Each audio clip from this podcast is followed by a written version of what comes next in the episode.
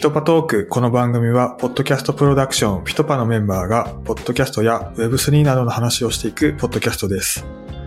今回は、ポッドキャスト企画会議の模様をお届けします。発表は石部、進行は今泉です。今回紹介する企業と番組の URL は番組概要欄に記載してあります。はい。ということで石部さん、今回、えー紹介していただく番組はどういった番組になりますでしょうか？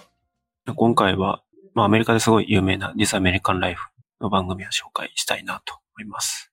はい。私もなんか聞いたことありますね。で、ポッドキャストの中で有名な番組ですよね。うん。多分95年ぐらいからスタートしてて、まあ未だに番組を作ってて、うん。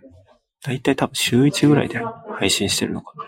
内容も結構単純な情報番組って感じじゃなくて、どっちかっていうと、ナラティブというかストーリーテリングみたいなコンテンツを出してて、まあちょっと聞くと何かしらやっぱ考えさせられるというか、そういった聞いた後に何か残るコンテンツを出してってるような番組ですね。自分の中で何か考えるきっかけを与えられるような番組ではありますよね。うん。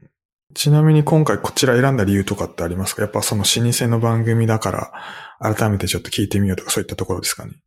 まあそうですね、アメリカのポッドキャストカルチャーとかを多分作った一つの会社だったりすると思うんで、これを紹介しておくってのはいいかなと思って聞いたのと、あと今回聞いたエピソードが、日本をテーマにしているエピソードで、具体的にはあの、えっと、東日本大震災での被災地をフォーカスした番組だったんで、まあアメリカの企業が日本を滞在とするときに、ポッドキャストって音しかないんで、それをどうコンテンツにしていくのかっていうのは、と興味あって、これをちょっと聞いてみたって感じですね。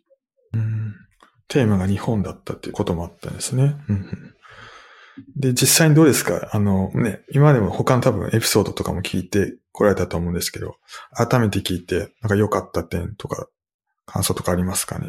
うん。まずその、日本って日本語が言語で、アメリカは英語なんで、まあ、基本構成はそのインタビュー音源を使って、えっと、ストーリーテリングで話していくっていう、あの、デフォルトの構成ですけど、日本のそのインタビュー音声っていうところが、どう使われてるかっていうのは、すごい興味あって聞いてたんですけど、基本その、日本の場合ってアメリカのコンテンツ持ってくるときって、ベタバリで声優使って、ボイスオーバーで音をうまく活かしきれてないですけど、今回の This American Life のやつは基本その日本人の声そのまま使ってたんですね。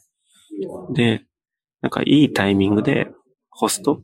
が、じゃあ日本語で、例えばワンシーンとかだと、被災地に公衆電話みたいなのが残ってて、で、それってどこにも繋がんないんだけど、その亡くなってしまった人に対して電話をするような場所があって、そこをちょっとフィーチャーしてるんですけど、でそこの公衆電話に喋ってる人の音声を使っていて、例えば、もしもしおばあちゃんみたいな。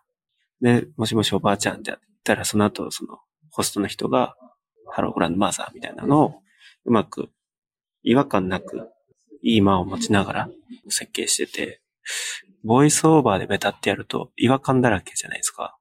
それがなかったのはすごい聞きやすかったなっていうのは一個、ポイントとしてはありましたね。日本語の音源も使われてるんですか？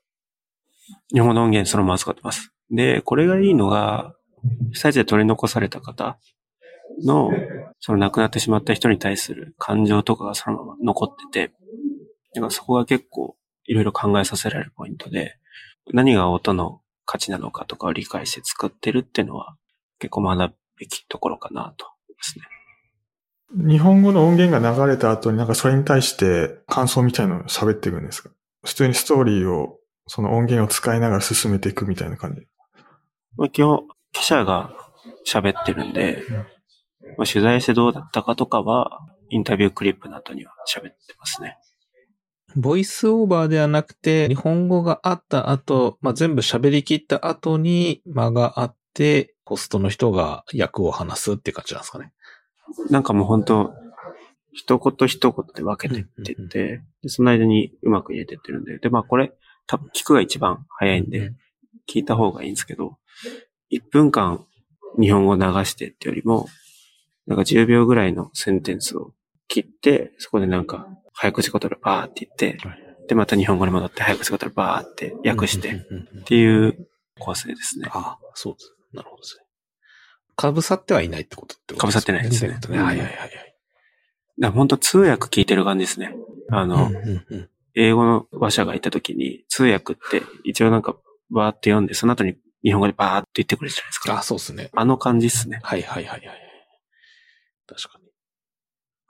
ちなみにその翻訳してる方、その英語で話してるホストの方のやつなんですけど、それ結構なんか淡々と翻訳してる感じなんですか？それとも同じぐらい臨場感を持ってドラマ的な感じでやってるんですか？いや、もう翻訳のところはもう通訳者と一緒で感じはないですね。うん。じゃああくまでそういう感情部分は元の音源が担保しているから、あくまでそこは、まあちょっと機械的にというか役割的に翻訳してるっていうことですね。そう。で、その後に自分の感想とかを言うストーリーテイングとかなんで、そこはまあうんうんうん多少感情的なところが入ってる。うん、なるほど。結構そういう翻訳系で、すごいドラマ仕立てな感じで、大げさな感じで翻訳とかするときってあるじゃないですか、翻訳っていうか。あれって結構僕あんまり個人的には好みじゃないなと思ってて、うん。なんかそう嘘くさい感じになるなって思ってるんですよね。演技演技してるというか。うん。だからにやっぱりそこで、まあ、真の本物ってやっぱり、まあ、そもそもの元の音源だと思うんで、うんそれちゃんと活かす作りっていうのはいいなっていうのは思いました。うん。派手さはないですからね。イスアメリカのよううんまあそれが僕もいい良さだなと思うんですけど。うん、うん、うん。とはいえやっぱすごい作り込んでるようなイメージですね。うんうん。まあ日本まで来て取材してるし、まあ NHK と組んでるらしいんですよね。うん。ええあそうなんですね。うん。尺ってだいたい1時間ぐらいあるんでしたっけ？あ1時間ですね。それでも飽きないような構成になってるんでしょうね。今、来ないですね。うんうん。でただ、実はアメリカンライフのこのページ見ると、1時間なんですけど、小分けでパラグラフで分けてるんですよね。3つぐらいに。プロローグとか、アクト1、アクト2みたいその回って全部同じテーマでしたっけ？なんか他の物語とかも入れてくるんでしたっけ？な。基本これですね。うん。一本で。うんうん。じゃあ逆になんかちょっとここ気になるな、みたいな。もっとこここうしたら聞きやすいのにな、みたいな点とかあったりしました？まあなんか、結構感情やられるんで、聞くタイミングとかは制限されるんですよね。まあ、悪さではないと思うんですけど、本腰入れて聞くっていう感じになるんで、タイミングは制限されそうですね。それだけ没入感があるというか、うんう。うんん集中して聞くようなタイプのコンテンツってことですね。うん。番組全体でそういうテーマのエピソードや思い系のエピソードが多い番組なんですかね、そもそも。いや、他も違うのがあって、中古車ディーラーの話とかもあって、うん。それは普通に、なんだ、地方の中古車ディーラーがどうやって生き残るかみたいなのもあって、別に悲しくなるようなやつばっかりとかじゃなくて、普通に、あ、こんな会社あんだ、みたいな知的好奇心系のやつもあるし、ただ、彼らがよく言うあの、XY をシャープにするみたいなところは、どれもやっぱ尖ってるんですね。まあ、X がこの話をします。Y がなぜならこういう理由で面白いっていう。まあ、この二つは彼らのカルチャー的にシャープにしましょうみたいなのあるんで、そこは徹底してるなと思って。まあなんか、僕はこの This American Life 聞くときに思うのが、コンテンツの質がある程度一定化されてるんで、外れがないなってのはやっぱ、なんかすごいなと思うし、それは多分組織として教育システムあったりして、ある一定の品質は作れるってところはあるっていうのは多分組織的に強いところだし、この組織出た人とかだと、ギムレットの社長とかも、このディスアメリカンライフ卒業者だったりするんで、この会社に入れば一人前ポッドキャスターになれますよ、みたいな。だからそこを持ってるやっぱ会社的に強いなっていうのは思いましたね。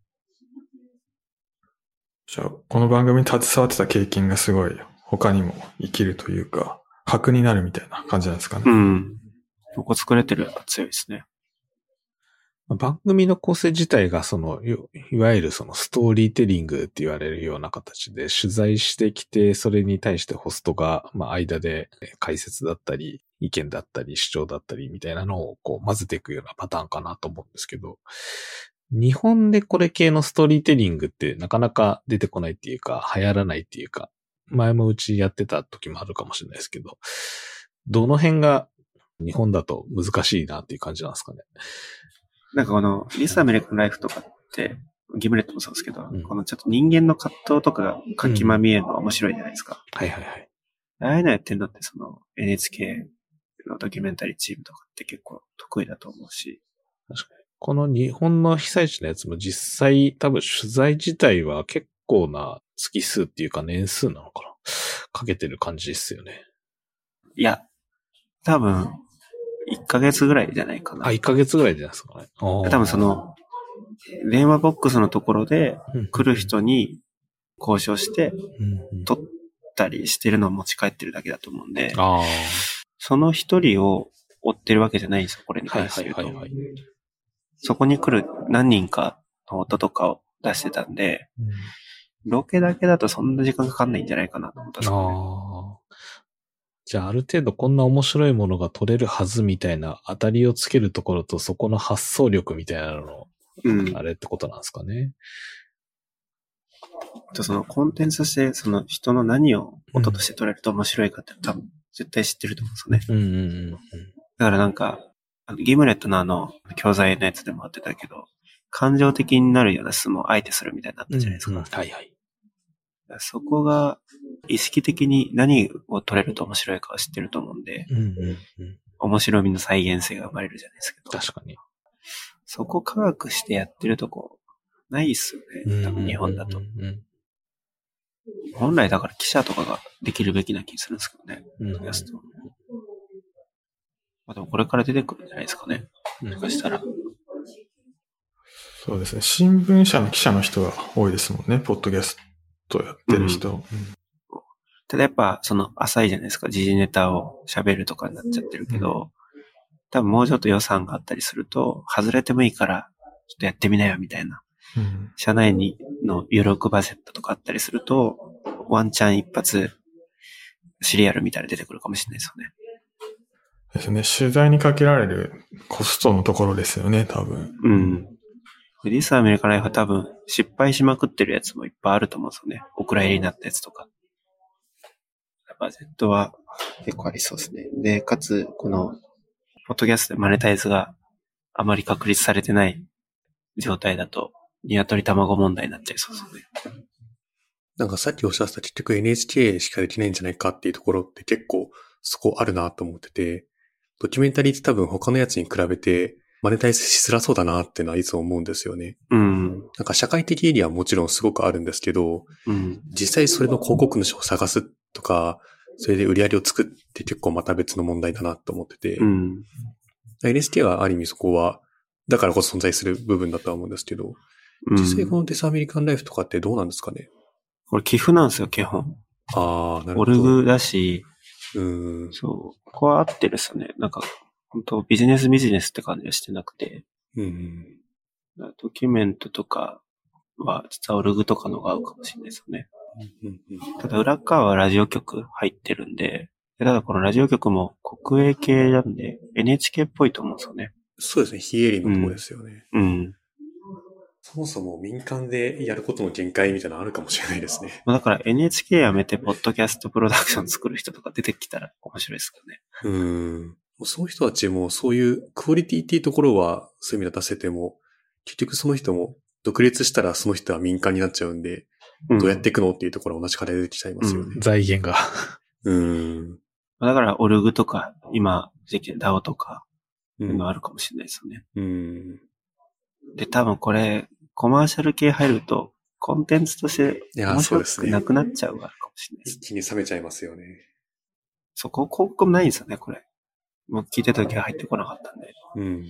ここでなんかよくわかんない広告が入ってくると、ちょっとテンション下がる。なんか、うん。わけわかんなくなりそうです。なんか取り上げるテーマとかも制約とかついちゃうかもしれないですしね。うん。まあだから、なんだろうな。日本でやる場合っていうのはやっぱりその、面白みとビジネスっていうところのバランスが結構難しくて、多分日本でこういうコンテンツが出てきてなくて、でそこをなんか非営利的に、このメディアとしてのなんかミッションがこれで、そこに集う人たちでこれを存続させていきましょうみたいな。そういった団体がやればもしかしたらこの方が広まるかもしれないし、見てる感じだと、営利団体でこの形式は結構難しいんじゃないかなっていうのは思うところですね。我々として何が正しいか分かってないですけど、今思うところはそんなところですかね。4月5日の企画会議の模様をお届けしました。今後もこの番組ではピトパのメンバーが回ごとに変わり登場します。今回の放送を聞いてピトパに興味を持った方は概要欄のリンクからアクセスしてください。これまで制作してきた番組一覧、ポッドキャスト制作のナレッジブログ、採用情報を見ることができます。お相手はピトパの今泉とピトパメンバーでした。